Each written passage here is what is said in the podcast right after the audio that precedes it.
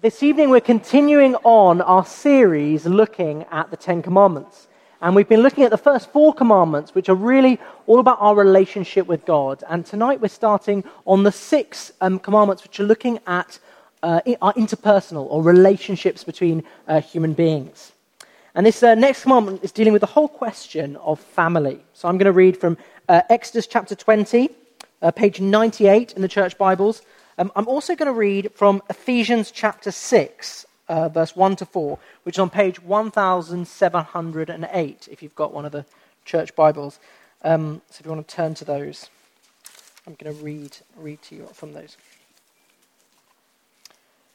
And God spoke all these things, saying, I am the Lord your God, who brought you out of the land of Egypt, out of the house of slavery. Jumping to verse 12. Honor your father and your mother, that your days may be long in the land that the Lord your God is giving you. Then Ephesians uh, chapter 6. Children, obey your parents in the Lord, for this is right. Honor your father and mother. This is the first commandment with a promise, that it may go well with you and that you may live long in the land. Fathers, do not provoke your children to anger, but bring them up in the discipline and instruction of the Lord. Let me pray. Lord, we just thank you for these precious commands, Lord. I pray that you would reveal your truth to us this evening as we open your word. Pray that you would just, just minister this precious truth of, of your fatherhood and, uh, and help us to live in line with your will. Amen. I wonder what your first reaction is when you hear that command to honor your mother and father. I suspect there'll be a range of reactions in the room, but I imagine there's a few next few. First would be I would suspect that for some of you this feels irrelevant. Actually, most of us live in central London away from our families. And so, actually, when the whole idea of honoring your mother and father feels kind of irrelevant to our lives, our parents aren't really involved in the big decisions of our lives. They're not necessarily involved in questions like what job do we do or who do we date, or actually, our parents kind of feel almost removed from what's going on. If, if anything, we might be thinking, you know, I need to stay in touch with my parents, but we're unlikely to be thinking, how do I honor my mother and father? Actually, even when we think about the family, I think this command for children to honor their parents runs in the opposite direction to how most of us think about family life. When we think about family relationships, often we think of parents caring for and providing for their children. We rarely think of, of, of children honoring their parents. If you have your own children, or in, indeed plan to, then if you go to one of those kind of antenatal classes, they're probably going to be giving you classes on you know, how to care for your child, how to bring them up, how to ensure they have a good education, all sorts of different questions like that. There's unlikely to be a class on how to help your children honor and obey you. Actually, even as adults, when we think about our relationship with our parents, as adults, often we're probably thinking, maybe perhaps it's a bit cynical, but how can they help me? You know, maybe I can borrow some money off them. Maybe I can go back to their house and get, grab the car for the weekend or something like that. We're, rather than thinking, how can I honor them? And yet, for some of us, I don't think this is just a question of this command feeling irrelevant to our lives. Actually, when you hear this command, for some of us, it just feels very difficult. When you hear this command, you think, how can I honor my parents when they've done X or Y? Actually, you might be thinking if, I, if you knew my parents, you wouldn't ask me to honor them. I asked some friends earlier in the week, um, how does this command sit with them? How do they respond to this command? I heard one story, and it reminded me of other stories, really, of just all the, the ways that um, when we think about this command, actually, just the first thing that comes to mind is just difficult experiences with our parents. Actually, the kind of non ideal upbringings that most of us have experienced in some way. You might have been in a really, what felt like a really healthy and normal family in many ways. But actually, there were underlying dynamics, things like feeling like, oh, you know, you're controlled by your parents, or you need to meet a certain standard that they set for you. Maybe you might have experienced some kind of um, abuse in varying different degrees. Maybe you might have felt a sense that you weren't really important to your parents. And maybe for some of you, you hardly knew your, your parents. Maybe one of your parents left, uh, left you, abandoned the family at, at a young age. And that's true for a number at Grace. Now, I'm not saying that actually we want to start from a place of kind of blaming our parents for everything you've ever done and saying, well, you know, the reason I've got this character flaw is because of this um, experience I had in my childhood. But I will, uh, think that for some of you will find it difficult to obey this command because you don't respect your parents, because of how they've parented you. So, for coming, coming into this command, there'll be some who just find this difficult, others, this feels irrelevant. Actually, what's really interesting is that's, you've got to hear the other side of the coin here. Actually, that, that this command is really important. I want to show you that in a few ways. The first of all is that this is the first interpersonal command. So we've had four commands about relating to God, and the first command of how human beings should relate to each other actually is about family life. Saying actually, really, at the center of human flourishing, that you've got to understand how families relate to each other. That's good for human welfare. Second thing is actually this command is not really lessened in any way in the New Testament, and we're going to go on to see that in a moment. Jesus references it a number of times, and at no point does he assume that you're not going to follow it, that you're not going to obey. Every time he just assumes that you take this and tr- seek to obey it. And we saw that Paul restated it in Ephesians. The third thing is that this command has a promise. If you obey this command, your days in the land will be long. What it's saying is not just long as in like you're going to live a long life, but actually your life will be rich and fruitful, rich and satisfying. Actually, it's not like a kind of one to one relationship, like if you do this, you will definitely be happy, but a sense of kind of like it's in your interests. It's in your interest to obey this command. That if you obey this command, life will go well for you. It's a good idea. So, this, this evening, I really, what I want to do is kind of tease out this tension. That actually, for many in our culture, this feels difficult or it feels irrelevant. And yet, actually, God's saying this is really important. To, actually, this is a, um, this is a vital command for us as we seek to follow Jesus in 21st century London. How do we resolve this tension? How do we seek to obey this command in 21st century London? And really, this evening, I want to show you three things. The first thing I want to show you is why this command is here. I want to show you and explain to you the context so you understand that actually this command is here is because at the center of God's design for, the, for, for human flourishing, actually the family is central to human flourishing. The family is for flourishing. Second thing I want to do is show you why this command feels so difficult for so many of us. Actually, I want to show you that sin is destroying a family, or has destroyed the family. And third thing I want to do is resolve that tension and show you the answer to this tension is actually that Jesus is redeeming families. And I want to show you what that looks like in our lives today. So, first of all, then, the family is for flourishing. Now, I know for some of you this might be difficult for you to hear, but I want you to stick with me. And by the end, I want to show you how this is consistent with your experience. Actually, the context for this command throughout the Old Testament is the assumption that the family is part of God's design for human flourishing. In Genesis chapter 1, um, humanity is given a command to be fruitful and multiply. Actually, interesting, this command is given not to an individual, but to a family. This command to cultivate and to bring out the fruitfulness of the earth to turn raw creation into civilization is actually given to a couple, Adam and Eve. And both have a distinct role to play in that. In fact, if you are a young Israelite hearing this command, you know that your family plays a really central role in your life. We live in an age where we seek to craft our own identity, but actually, if you were an Israelite, you would know who you were really primarily through a, through a lens of family. You know, actually, I'm part of this tribe, part of this clan, and this is my family, this is my father's house. So actually, you have a sense of who you are by knowing your family. Actually, there's also the expectation that the family would provide for you. Think about Proverbs 31, uh, when it talks about the, the, kind of wife of noble character. And she's praised for running a business, for planting vineyards, and providing food for her household. So, actually, even so, there's a whole kind of idea that the family will practically provide for you. And beyond the practical matters, your family were responsible for ensuring that you would follow God. Think about Deuteronomy chapter 6. Um, and these words that I command you, it's talking about the law, today shall be on your heart. You shall teach them diligently to your children, and shall talk of them when you sit in your house, and when you walk by the way, and when you lie down, and when you rise. God is expecting the Israelites to be ever instructing and teaching their children. Actually, the family was not just practical provision, but also responsible for teaching their children the way of the Lord. Actually, just think about a book like Proverbs. Actually, it's full of different instructions from father and mother and encouraging children to listen to their father and mother so that they might show them the way to live. So, actually, the context of this command really is that faithful parents were there ensuring their children knew who they were, knew they were provided for, and knew how to follow God and how to live.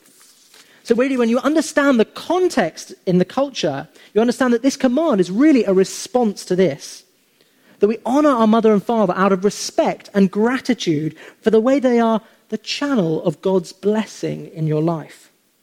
Actually, get the idea that parents are like God's gift to their children. And so, really, when you obey this command, you're living in line with the gift. You're receiving the gift that God's giving you, and you're living in line with, the, with how He's called you to live. Of course, this is true for us too. As much as we have experienced imperfect parenting, we should all be able to look back and see the ways that our parents have provided for us in some way. Even if they're not Christians, actually, you'll be able to see the way that God has used them in your life for your benefit. I think about um, a few years after I became a Christian, I just felt from the Lord to um, just write my parents a letter just to say thank you for the way that they'd financially provided for me, how they'd sacrificed so much for me. And even though we have a radically different worldview and a different understanding of what uh, is best for our lives, um, my parents aren't Christian, I just really was struck by just how much they'd sacrificed and provided for me. And actually, this sense of gratitude is one of the ways that will help us as adults to honor our parents. Now, I suspect that some of you might be hearing this and saying, well, what about the New Testament? I get that this is true in the Old Testament, that it's a familial culture, that family is central, but what does it mean for us in light of the New Testament? Well, the first thing I would say is it doesn't actually change that much. The New Testament doesn't make any assumptions that this command is no longer relevant in the lives of those who follow Jesus. In Ephesians, Paul restates this command to honor our mother and father as a basis for his instruction for children to obey their parents. Actually, just a little bit later in 1 Timothy, Paul reaffirms uh, that same expectation that parents will provide for their families. In um, 1 Timothy chapter 5, it says, If anyone does not provide for his relatives, and especially for members of his own household, he has denied the faith and is worse than an unbeliever. So, actually, in the New Testament, we get the same expectation, that same biological responsibility to provide for our family and to, um, to teach them the way of the Lord. Actually, even in response to that, there's that same expectation that we would honor our parents in response to that, just in the way that Jesus uh, restates this command and expects that people will follow it. Actually, if anything, the New Testament widens this command. In the Old Testament, you're called to submit and honor your parents. But actually, in the New Testament, we see a larger pattern of authorities that God places in your life for your benefit. Think about civil authorities in Romans 13, which you're called to obey, or uh, church leaders, or, or parents in this case. Actually, there's this whole principle that you kind of get in the New Testament of one of actually of submission and honoring authorities that God has placed for your benefit. Actually, this is a, a radically different way of thinking about um, life than, than most of us do. Most of us start with the assumption that we are the best people to make the judgment about what's right for our life. And so we'll respect and obey authorities insofar as it helps us, insofar as it, it, it's good for us. But actually, I think this whole idea of, of God placing authorities in your life comes really from a place of humility. An expectation, actually, I don't have all the answers, and that actually I trust God's sovereignty, and because I revere Christ, I, revere the, I, I respect the authorities that He's placed in my life. Now, of course, always when we, we talk about submission to these different authorities in our lives, there's always a sense that it's in the Lord. That actually, if they're calling you to do something that's not of Jesus, that you're not called to submit and obey them in that way. And we see that all the way through the book of Acts, how much they resist when the, the state authorities tell them to uh, go and, to stop preaching. They're like, no, absolutely not. We're going to keep preaching about Jesus. But it's that sense, that posture of submission, which comes from a place of humility. So if we've established then that this command is for followers of Jesus, then we have to ask, well, what does it mean? You see, the word honor is quite a foreign concept for us in our culture. I'd say, really, for most of us, um, we're not parents here. Most of us are not parents. And so I want to focus particularly on what it means for us to honor our parents as adults. Actually, John Frame, a biblical scholar from the US, uh, broke it down into three categories. He talked about the idea of respect, obedience or submission, and gratitude or support. So first of all, respect. You know, actually, we're called, as part of this word honor, actually, there's an element to which that changes your attitude.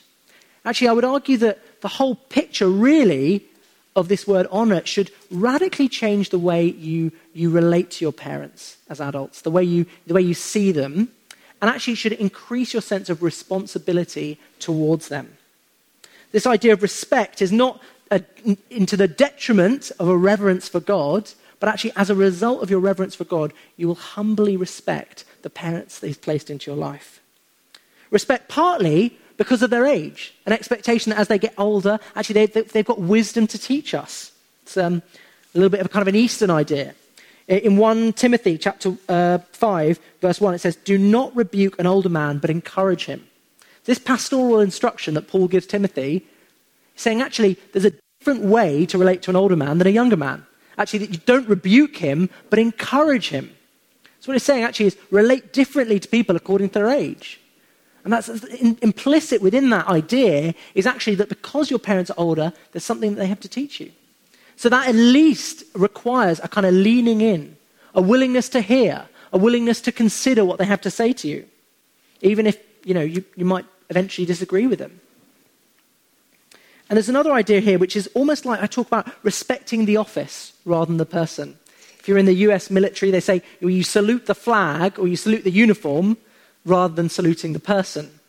It's the same idea here that actually, when you're respecting your parents, you're not just respecting um, them. You might say, well, actually, they've got very little to recommend them personally for that respect. But what you're doing is respecting the role that they've been given in your life. So, really, what I want to ask you is do you honor your parents by respecting them? Do you talk about them respectfully? What's your response when maybe they challenge you or even rebuke you? Are you willing to respectfully hear that? Perhaps you need to ask their opinion a bit more. Consider what they have to say into your life. So there's an, there's an attitude of respect here. I think also implicit in this idea of honor is obedience or submission. Now, I want to be clear here that I think the obedience it's talking about is obedience as a child and not as an adult. Um, let me explain. There's two places I get this from. The first is Genesis chapter 2. Right at the beginning, Genesis, it talks about a, father, a man leading, leaving his mother and father and being united uh, in one flesh. it's that whole idea that as you grow up to adulthood, you leave the authority of your parents, that you're no longer um, being obedient to everything they say. Similarly, in Ephesians 6, that passage that we read um, at the beginning, that instruction for children to obey their parents is in the context, in verse 4, do not provoke your children to anger, but bring them up in the discipline and instruction of the Lord. So he's talking about children as they're being brought up. So that instruction to obedience is for, for children rather than adults.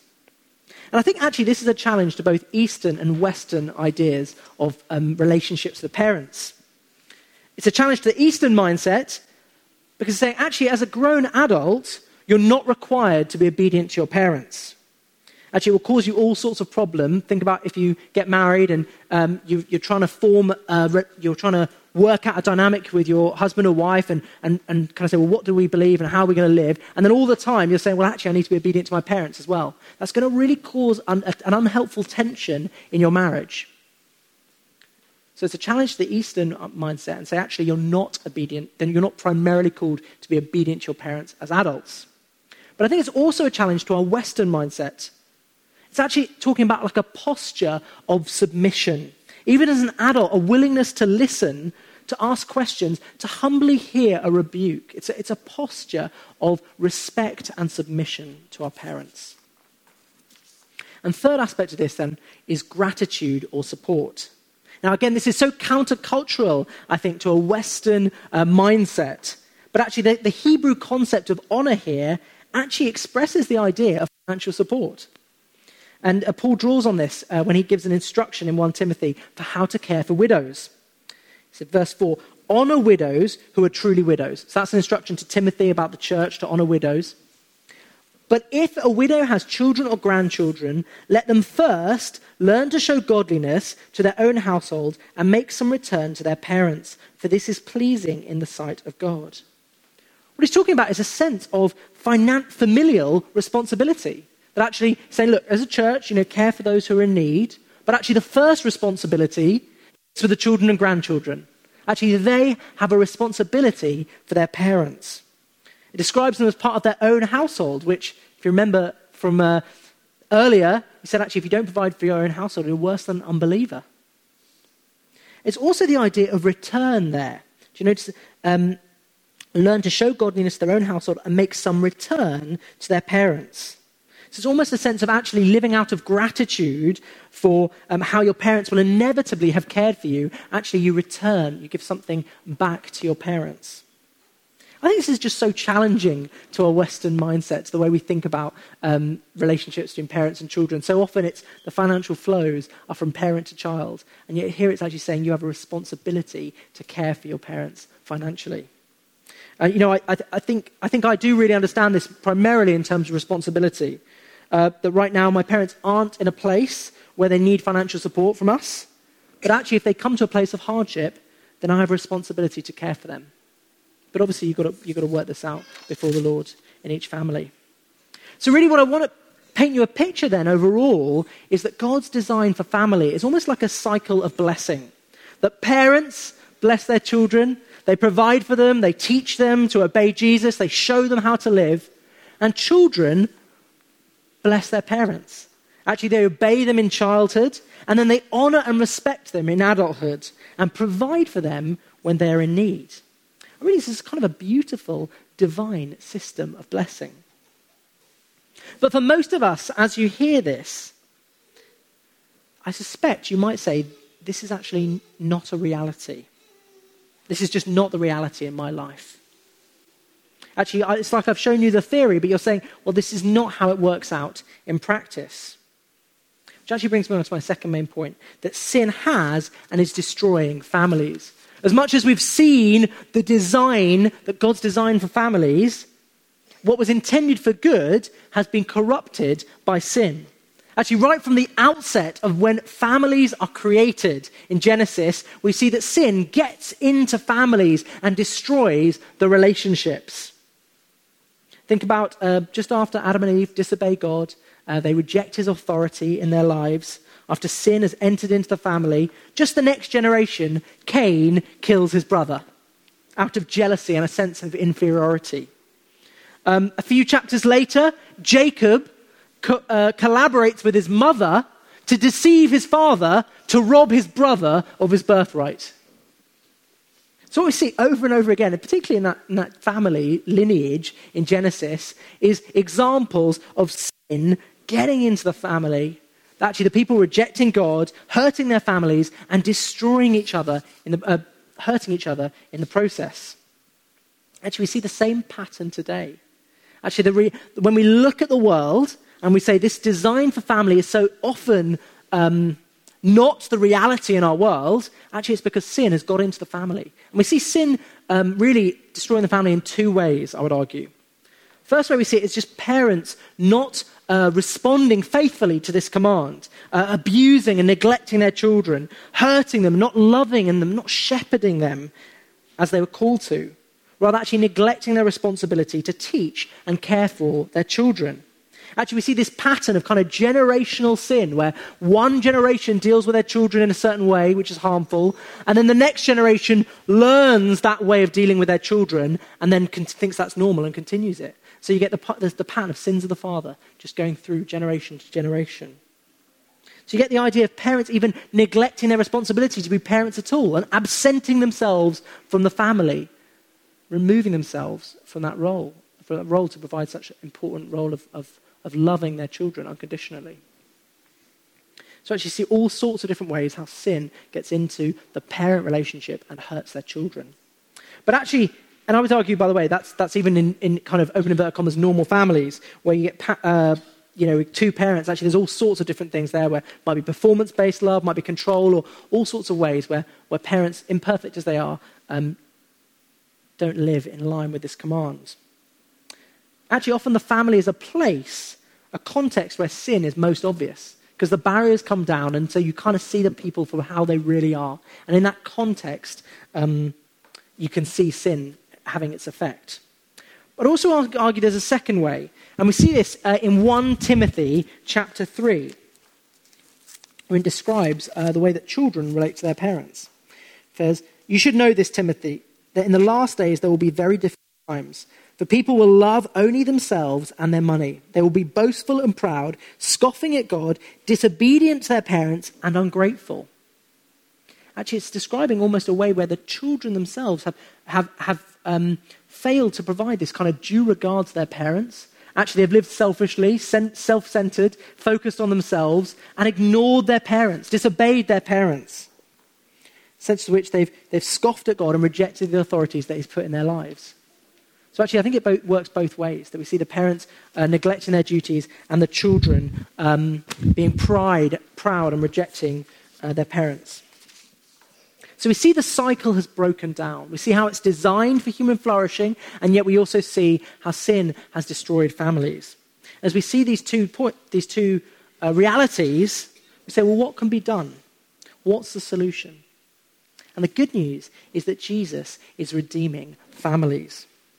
Actually, last week, um, Andrew reminded us of this picture of the way that as um, just as the Israelites were redeemed from slavery and brought out into a place, the promised land and brought into freedom, actually, Jesus has redeemed us from slavery. Actually, just in the same way as they were slaves to Pharaoh, we were slaves to sin. Actually, sin dominated and reigned in our lives. And as Jesus died on the cross, he destroyed the power of sin and death operating in your life. Yes, we'll still experience sin, but actually, sin no longer controls your life. And so, just as Jesus has redeemed us from that sin, actually, that, that redemption that he brings from sin has wonderful implications for family. I want to show you three ways that Jesus is redeeming family. I want to show you that it means we have a new father, it means we have new relationships, and we have a new family. So, first of all, new father. Actually, the central thrust of Christ's redemption is to give us a new father and a new family. In Ephesians chapter 1, verse 5, he says, In love, he predestined us for adoption as sons through Jesus Christ. Jesus' death on the cross has dealt with the problem of sin that separated us and divided us from, our, from God the Father. And actually, by doing that, he's meant it that we can be adopted into God's family and that we have a new father. And of course, this new father comes with a perfect love. Actually, if you're not a Christian here, I would argue that you have never experienced this perfect love that comes with our Heavenly Father. In 1 John chapter 3, um, it says, See what kind of love the Father has given us, that we should be called children of God. And so we are. The reason why the world did not know us is that it did not know Him. Beloved, we are God's children now. John is keen that the Christians that he's writing to understand that they are God's children. And actually, that they have become God's children out of the perfect love of their Heavenly Father. Actually, this Father God is very different to often the models of fatherhood that we've experienced. I was once on a uh, kind of prayer and healing course, and um, what's really interesting is uh, they described how so often we can project onto our Heavenly Father our experience of earthly fathering. So they got us into a room and they said, Right, what was your earthly father like? And all sorts of people in that room had very different experiences. And someone said, You know, absent and uh, maybe ungenerous, unloving, and all sorts of different difficult words. And then they say, What's, what's your heavenly father like? And actually, they came up with almost identical words. That actually, there's a sense to which we, we I suppose, we take the corrupted system, I think it's meant to work the other way around, that we're meant to say, oh, actually, I had a good father. Wow, God the Father is like that. It's the opposite, but actually, we take it and we, we apply the same broken model almost. So we say, actually, my, I had a broken fathering, and then we apply that to God the Father. And so it's really important that actually we remember and we clarify what is the character of this Heavenly Father who we've been adopted by. You may have had a father who was unfaithful to his promises who let you down, who wasn't there, who didn't care for you at significant points in your life. Actually, we worship a God who is always faithful, who's revealed and demonstrated his faithfulness throughout Scripture. Think about in um, the story of the people of Israel and the way God was so keen that they would know his faithfulness. That he reminded them that he took them out of Egypt. And then as they were in the desert, he was providing for them each day that manna from heaven, teaching them to trust in his faithfulness. So important that we see the faithfulness of our Heavenly Father. Of course, he gave them all sorts of different promises throughout the Old Testament that he showed his faithfulness to in bringing Jesus the Messiah to show his faithfulness. You may have had a father who was cold, maybe a sense of being cut off and ungenerous um, unloving. Actually, we've been adopted by a father who wants to generously share his love with us. He wants to generously share his heavenly dwelling with us. John 14. Um, in my father's house, there are many rooms. Our father has a, has a room for each of us and wants to generously include us in that place. Generously pours out his spirit on us without any kind of sense of, um, you know, just a little bit. Actually, he's just a kind of generously pouring out spirit, his spirit on us. He generously includes us in his joy. In John chapter 16, until now you have asked nothing in my name. Ask and you shall receive, that your joy may be full. See, our Father wants to include us in his heavenly joy. She is very different to an unloving father that you might have experienced. Some of you have experienced a father who is absent, maybe left you early on in your childhood. See, we worship a father who is present to us by his Spirit. By his Spirit, this Father has come to make his home in us. John 14, if anyone loves me, he will keep my word, and my Father will love him, and we will come to him and make our home with him. We worship a Father who's not absent to us, who will never leave us or forsake us. Actually, a Father who is faithful, who is generous with his love. We worship a perfect Father who pours out his love for us, who reveals that truth to us by his Spirit, and actually lives in us by his Holy Spirit. And this truth about our perfect Heavenly Father is like a healing balm, the solution to the brokenness that many of us are carrying from broken relationships with our earthly fathers. Psalm 68 describes God as Father of the fatherless. And actually, I, I almost want to encourage you that there should be an emotional resonance to this truth. That actually there's a, an emotional response, that it should well up within us. It's not just an intellectual truth here. Actually, there's a truth that you have been received, that you've been adopted as a son in his family, and that you have a heavenly father. That's why in that verse that Danny um, read out to us, we cry, Abba, Father. It's talking about like a guttural cry that comes from within us actually that sense of just confidently being able to approach our Father in heaven with a deep security and a knowledge that we are His children. And by His Spirit, we know that we have our Heavenly Father. Actually, we are rejoicing that we have our new Father. But I also think this means new relationships. As we experience the Father's love for us, Actually, we have a new purpose and a power to love our families regardless of our experience growing up. 1 John chapter 4 says, Beloved, let us love one another, for love is from God, and whoever loves has been born of God and knows God. Anyone who does not love does not know God, because God is love. Actually, because we've experienced and encountered the love of God, actually, so we have the have this love. This love that we've received from God is actually our, the love that we pass on, that we pass on to the world in all, all sorts of different people, but not least our parents. So I think the most obvious imperative here is the imperative to forgive, forgiveness. Forgiveness, forgiving those who hurt us, is the most logical outworking of the gospel.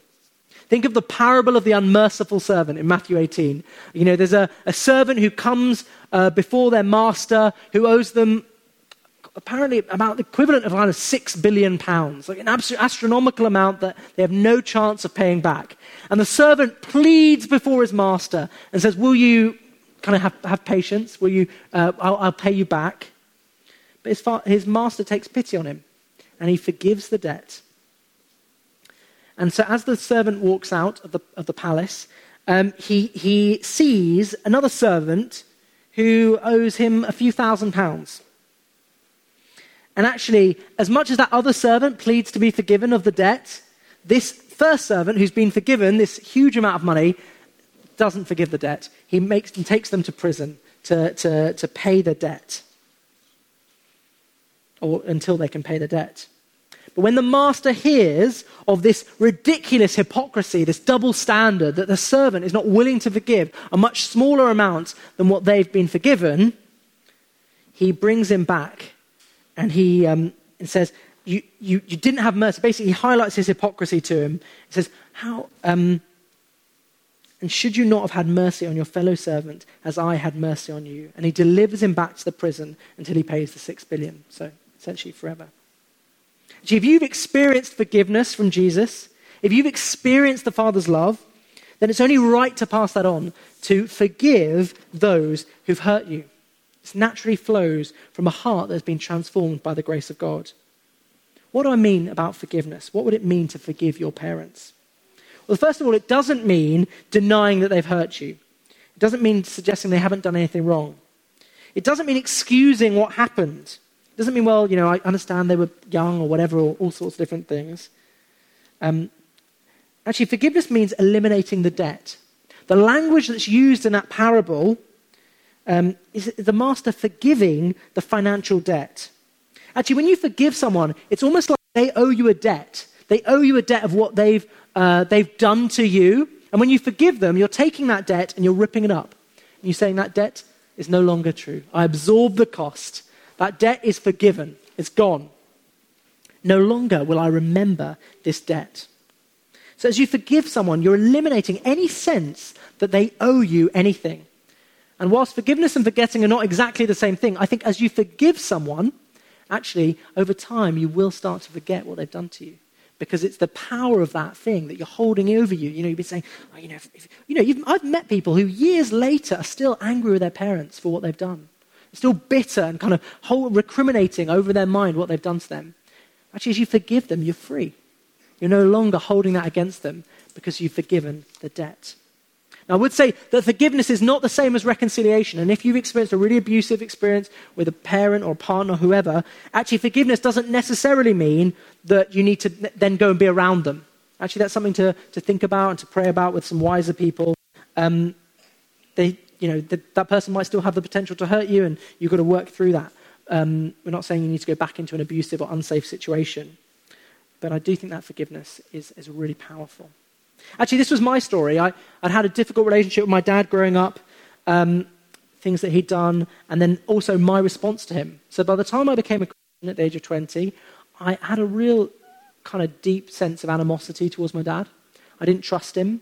I didn't. Um, wasn't really for him. I didn't really think he was for me, and I just, you know, I, I was warm to him, but there was just a, something inside me that said, I, I don't trust you, you're not for me. And then I really encountered the love of, my God, of God the Father. It really started to change my heart. Um, to the point, I was telling my mum about this, who's not a Christian, and she was saying, You're kind of anthropomorphizing God, that you've kind of found this kind of psychological need and speaking into your, your, father, your difficult experience with your father.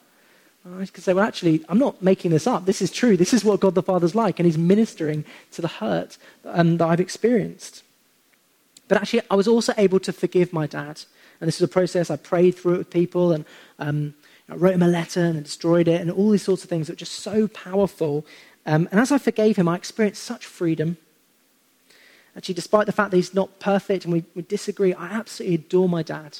I love him to pieces, and my relationship with him is utterly transformed because of the way that I was able to forgive him and the way that God had changed my heart. Actually, I'm not looking at him to meet those old needs that, that he didn't meet. Actually, instead, I'm just able to love him um, in a kind of free and almost disinterested way, if that makes sense. I'm not looking for him to meet my needs because I can just love him in a free way. Actually, I'm able to respect and honor him as a result. So there's new father, new relationships, and finally, new family. It, um, really, it would be really remiss of talking about the family, talking about God's design for the family, to miss that actually the New Testament changes something very significantly, and that's that our family is not uh, only, or even perhaps primarily, biological. Actually, those biological responsibilities still exist, but actually, we have a spiritual family. And that spiritual reality is really tangible. Uh, Mark chapter 3, uh, verse 31, quite early on in Jesus' ministry, his family are outside uh, a, a place that he's ministering to. It says, And his mother and brothers came, and standing outside, they sent to him and called him. And a crowd was sitting around him, and they said to him, Your mother and your brothers are outside seeking you. And he answered them, Who are my mother and my brothers? And looking about at those who sat around him, he said, Here are my mother and my brothers. For whoever does the will of God, he is my brother and my sister and sister and mother. Actually, Jesus is starting the beginning of a truth that just comes all the way through the New Testament that actually there's a new family. The people of God are not primarily um, ordered or structured around biological lines. It's not the people of Israel anymore. Actually, the people of God is anyone who follows Jesus, who's been redeemed by his blood. And actually, that they are the new family of God. They are the people under one Father, that He's united them together. And actually, I think with that comes a new loyalty. Actually, you know, all the time there's an expectation in the New Testament that following Him might involve rejection from your biological family. But actually, you have a, almost a higher loyalty in a sense actually that you've now come to follow Jesus and he's brought you a new family. So in, in Mark chapter 10, um, the disciples are telling him about how they've, they've left their family situations to follow him. And he says, and this is, their, this is his response. Truly, I say to you, there is no one who has left house or brothers or, um, or sisters or mother or father or children or lands for my sake and for the gospel who will not receive a hundredfold now in this time houses and brothers and sisters and mothers and children and lands with persecutions and in the age to come eternal life. Did you hear that? Those mothers and brothers and everything else is in this time. I don't think he's just talking about a biological family. Actually, he's talking about a new family that Christ is forming around himself, that, who can call Jesus a brother, who can call God our Father. And actually, this is just such good news for our city, a city where so many feel lonely. Many have left their biological families to come to the city. Actually, we're saying we're creating a new family here. We're living out what it means, the reality of being Jesus' family together in Grace London. Actually, we can say to people as they come in, don't worry. If you've left your family, you've come here. We're your family. We love you. You've, you've found home. In, uh, in Psalm 68, uh, verse 6,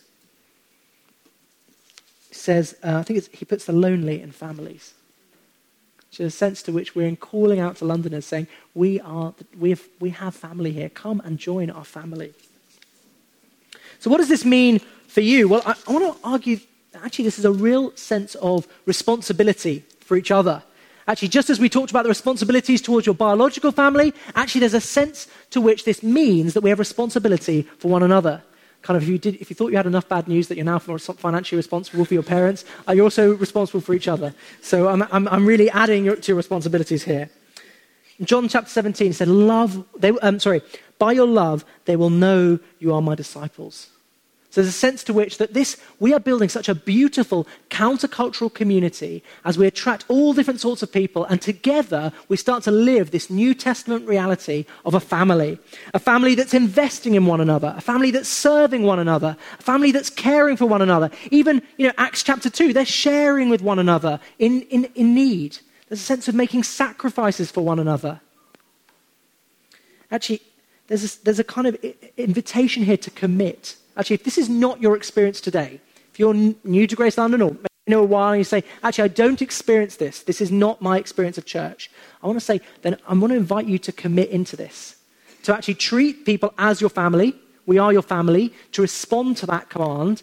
And actually, as you do that, as you commit and invest in each other, you will experience this reality. But it starts actually with a commitment. I think this is also a challenge to our individualism. You know, you might have heard the rest of the sermon. You say, well, my, maybe your parents have passed away. You don't have your own children. And you say, well, this, this command's not really relevant for me. This, this is not really. Actually, I want to say it's the exact opposite. Actually, that we have a responsibility to one another. Just in the same way as, you know, in, a, in, a, in an earthly family, you honor your, you honor your authorities, a similar way. We honor church leaders. We, um, just in the, in, the, in the, same way as in the earthly family, you care for those who are struggling financially. Well, actually, remember 1 Timothy, before he talked about the responsibility of the family, he says, You care for the widows. So actually, the church family are responsible for one another. And as we live out these obligations, as we seek to serve each other, as we embrace this command, I think the people of Grace London and all the other Christians who obey this command will stick out like a sore thumb in this city as they stick out like a sore thumb, as people see the countercultural way that we're serving one another, we're investing in each other, we're sharing with one another, as they see that love that exists between us, that will be just such a beautiful uh, picture of what it means to be part of Christ's family. That'll be such an attractive picture. You talk about the aroma of Christ. That will just speak so powerfully to those who come in and see that in our community. And of course, that's with the knowledge that we're united together with one Father. Of course, we're still caring for our biological families, but actually, we know we have a new family and a new spiritual responsibility. So then I think I want to lead us then to respond to this truth. First, if you're not a Christian, then I want to invite you to come and meet your Heavenly Father. Actually, I want you to know this is not just a, an idea, actually, this is a truth that you have a Heavenly Father who loves you and wants to be united with you. And by the blood of Jesus on, his, on the cross, actually, you've made it, He's made it possible for you to be reunited with your Heavenly Father if that's you, then we'd love to pray for you afterwards. We'd love to, to minister this truth to you and, and show you how you can um, be reunited with your Father in heaven. And if you are a Christian, then I think there's just all sorts of, of different things that, that way we can respond to this.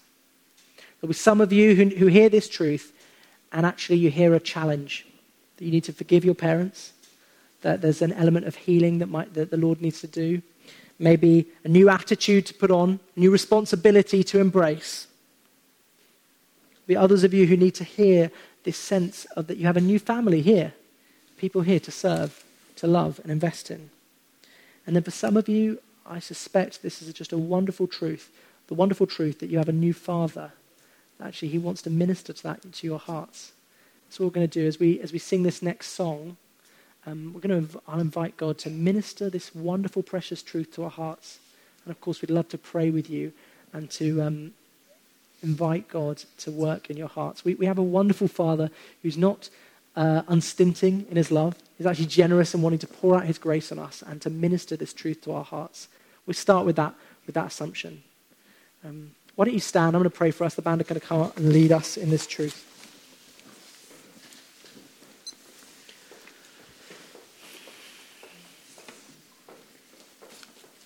Lord, we just thank you that you're our Heavenly Father. We thank you that you've adopted us by, by the death of your Son, Jesus, on the cross, that we have been welcomed into your family, Lord. We thank you that you've adopted us into this family.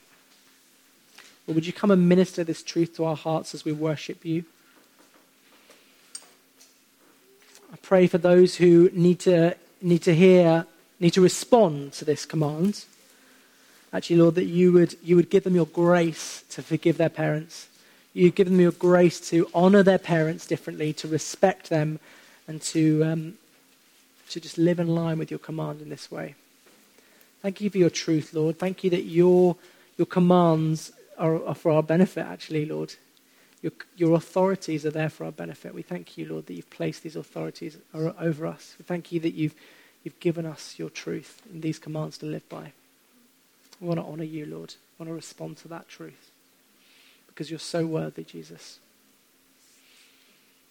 Amen.